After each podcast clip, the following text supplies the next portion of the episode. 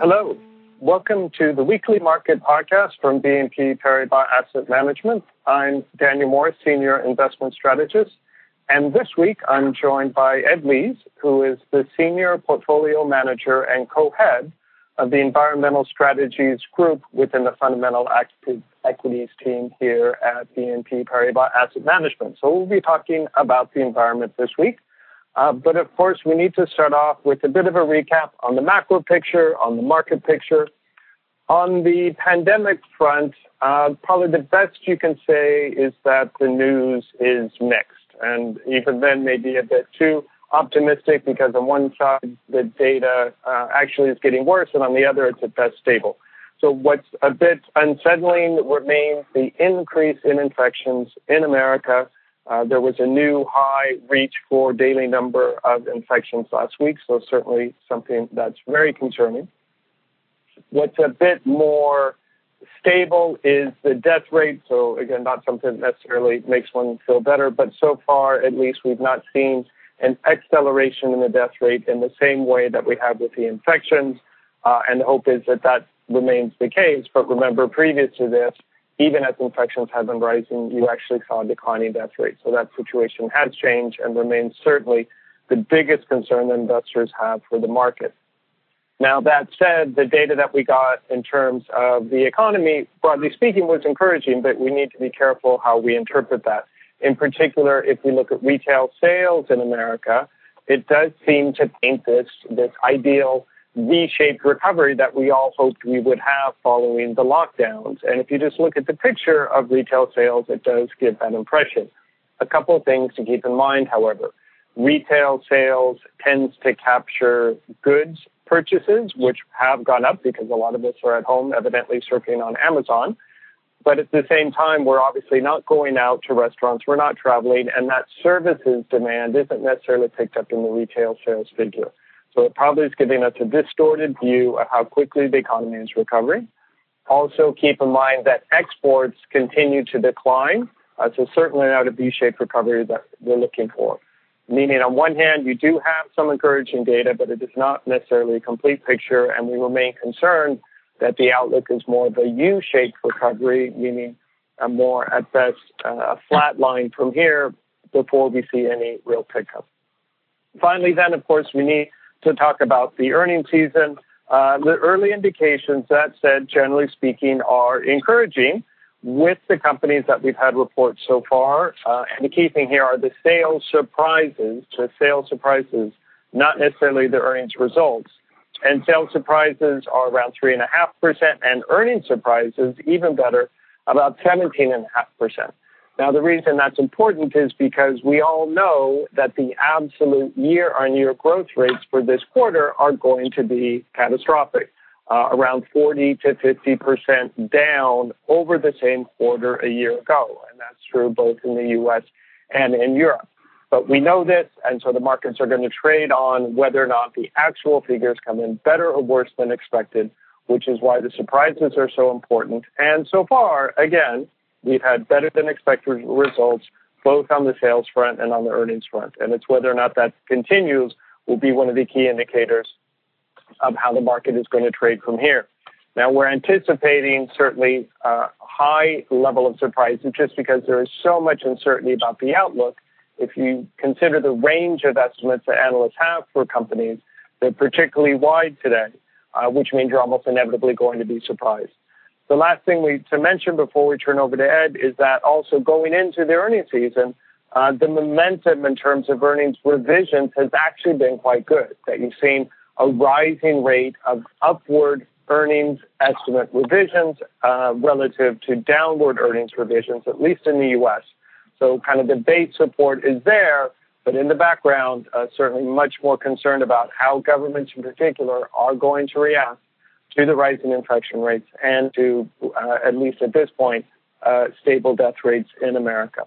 Okay, now let's turn over to our guest speaker today, Ed Lees. So, Ed, one of perhaps the surprises uh, in the consequences in the pandemic is, you know, all the other things that have been important to us over the last few years, in particular in the environment, uh, has still very much remained in investors' minds and in the public minds, I would say. Uh, and certainly a very encouraging thing, appreciating how, if anything, it's, it's made the worries uh, and thoughts about the environment even more present in people's minds.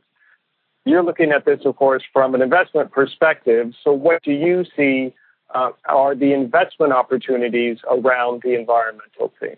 Yes. Uh, hi, Daniel, and, and, thank you for having me on the podcast today.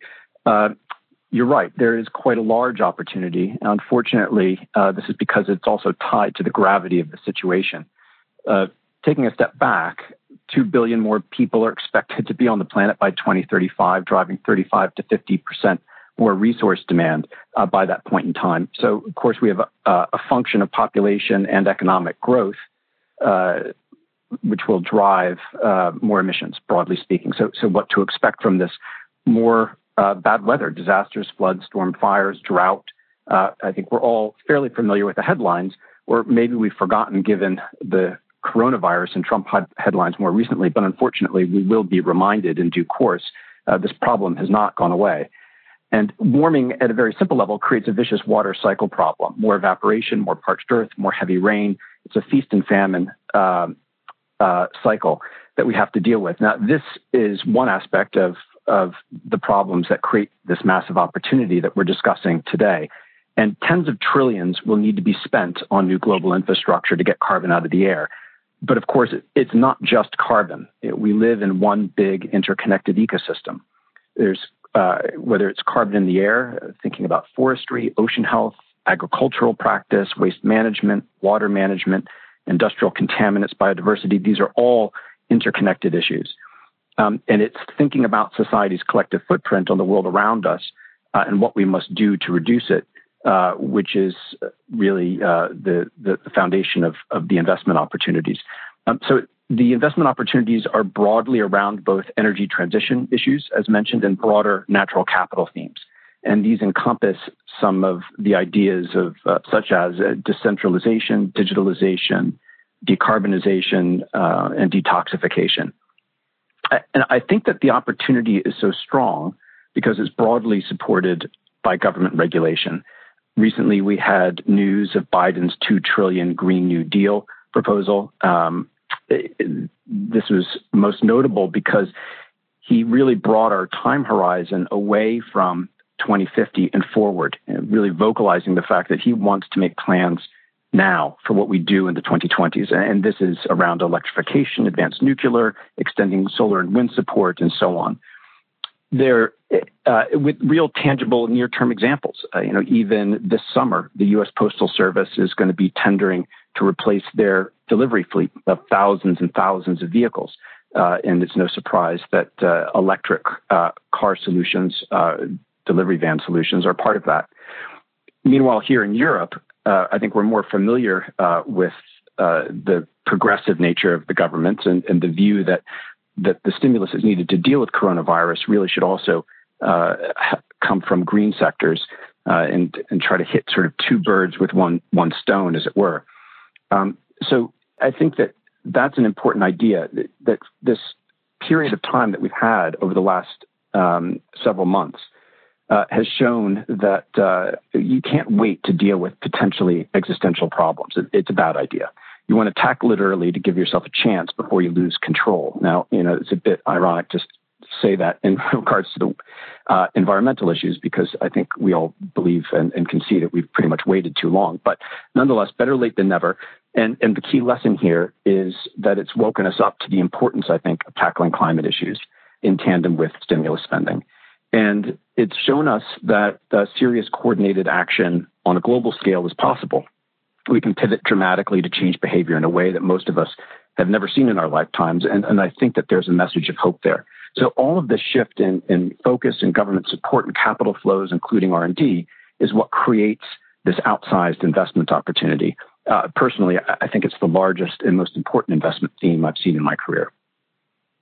You mentioned uh, Joe Biden's proposal uh, in his platform for the U.S. election, and of course, what we're seeing here in Europe, and particularly around the next generation EU proposals, and in general, uh, the, the amount of money governments are spending to help uh, economies recover from the lockdown and the pandemic. But as you highlight, a lot of that now is being thought around investments within the environmental space. So again, uh, killing two birds with one stone. if we think then about that impetus for investment both in the US and in Europe, speak not of the rest of the world, what are the main sectors within the investment universe for your strategy? Well, historically, we've looked in traditional sectors like energy, materials, agriculture, uh, and industrials. Uh, however, um, you know, more and more companies have become tech enabled over time, and it's become a little bit harder just to use old sector classifications. Um, and the reality is we move around uh, a little bit more depending on where solution providers are. Uh, but what I can say is that we broadly stick to those sectors and will not find ourselves, for example, investing in things like uh, financials and pharmaceuticals. If I look at more specific sub- subsectors and themes, uh, what we can highlight is that this is not just about alternative energy. I mean, yes, it is also it is about solar and wind, but it's also about batteries, industrial energy efficiency, sustainable agriculture and aquaculture, sustainable forestry, hydrogen and fuel cells, green buildings, electrification of transportation, biofuels, recycling and the circular economy, elimination of plastics, pollution control and testing, smart meters, grid modernization, and one that I, am starting to get particularly excited about the prospects for uh, green uh, and cleaner shipping um, uh, and ocean freight. So there's really uh, quite a diverse uh, set of uh, themes under the hood. The advantage then, I guess, for you is that you can kind of invest a bit, a bit everywhere, given how much uh, the landscape is changing and the opportunities that are presenting themselves are really across all parts of the economy. Why do you see the environmental theme as offering potential for strong risk-adjusted returns? Because in the end, of course, that's what most investors need to be thinking about.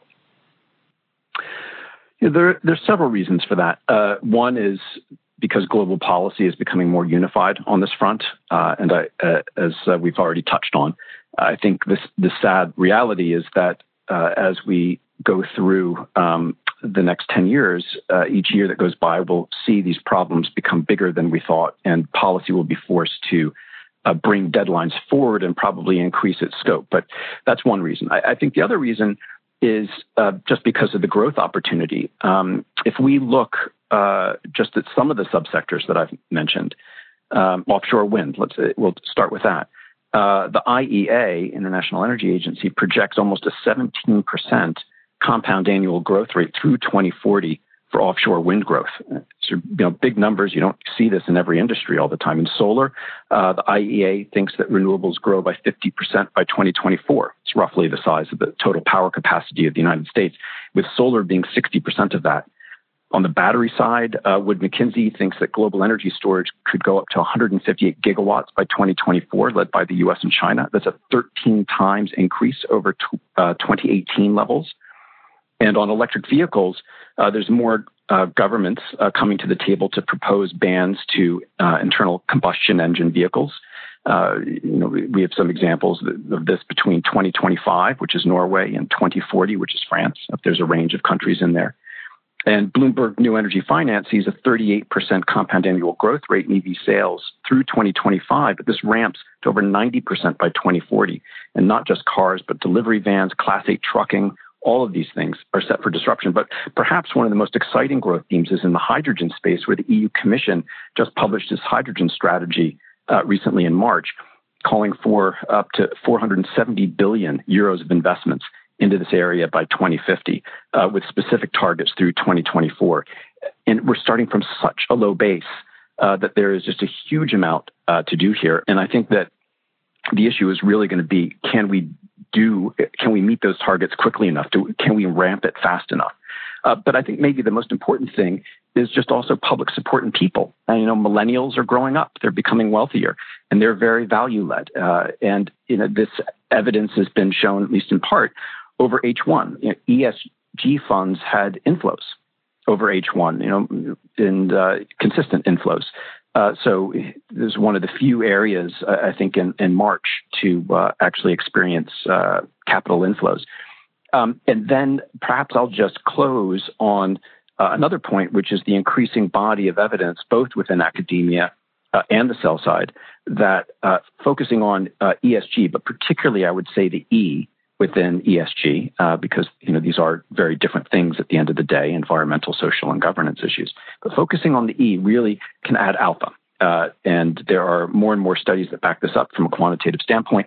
Uh, not only that it adds alpha, but it can also lower volatility at the same time within portfolios. Great. That really helps explain why it's not just an esoteric concept of wanting to focus on ESG, uh, but it really does help in the end generate returns. So let me summarize, if I may, what Ed's just shared with us. If there is a silver lining at all to the pandemic, it's that we've seen the ability of governments to make uh, big changes, uh, large scale investments in a brief period of time. And the hope is that that momentum, that enthusiasm will at least partly be focused on environmental considerations in the future, because without question, all the pressures that we're well aware of in terms of rising populations, resource demand, uh, certainly are not going to go away. And to meet the challenges that that increase is going to present, we're going to need to see tens of trillions of dollars invested uh, across all environmental sectors. And that's really ultimately the opportunity for us as investors to try to take advantage of that.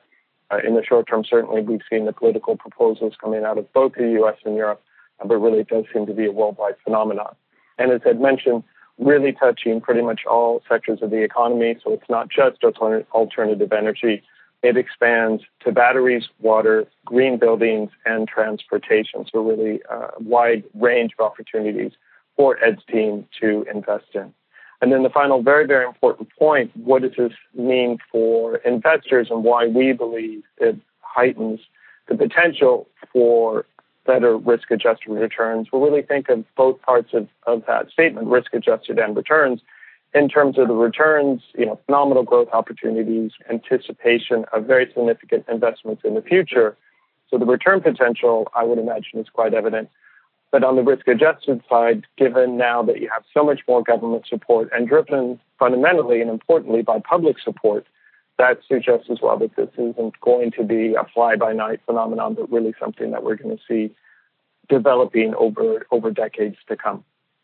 Well, that's all the time we have for today. Thank you again, Ed, for joining me today. If you have any further questions, please do not hesitate to reach out to your BNP Paribas Asset Management contact.